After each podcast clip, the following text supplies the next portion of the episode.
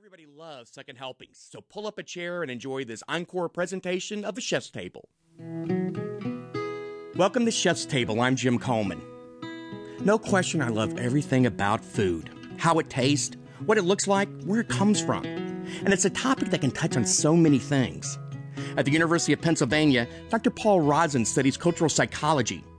One of the areas he focuses on is the French and their food values.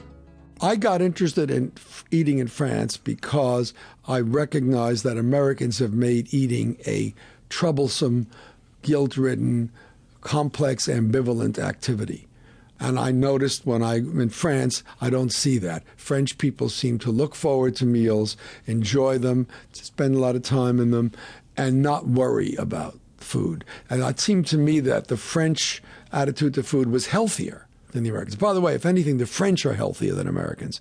Uh, it's very close, but they have less heart disease for sure than we do. So they're they're not worrying about food. Uh, they have wonderful food, of course. They're not worrying about it, and they don't seem to be paying a price for not worrying about it. So it seemed to me if there's no health cost to what the French are doing, we would be a lot better off just eating and enjoying it and not worrying about it you talk about eggs as a perfect example. Maybe you can describe that for us. Well, when French think about food, they tend to think about the food as it's eaten. We tend to think about food as what it does to us.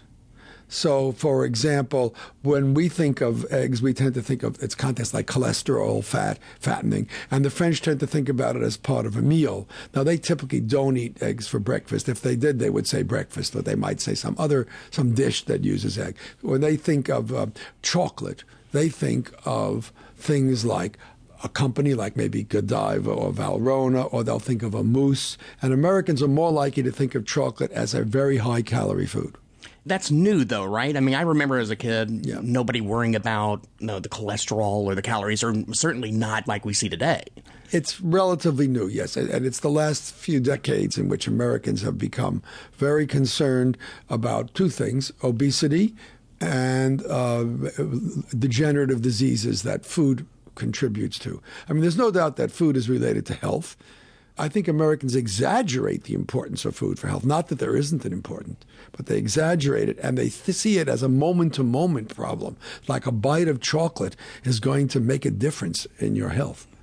Do they exaggerate it in its benefits as well? Well, there is now a, a, a, a, greater and greater emphasis in the food industry and in the public on beneficial effects of food, you know, antioxidants and all sorts of things. Food is becoming, in the United States, uh, almost indistinguishable from medicine. In France, your drugstores don't carry food, and your food stores don't carry mm. drugs. In the United States, I can get virtually anything in my supermarket, and my drugstore I can get plenty to eat too. We know all this much more, but the rise of obesity is going higher and higher, even though our knowledge is getting expanded at the same time. Well, one of the one of the many problems that we have is that uh, the public does not understand science in, in the United States.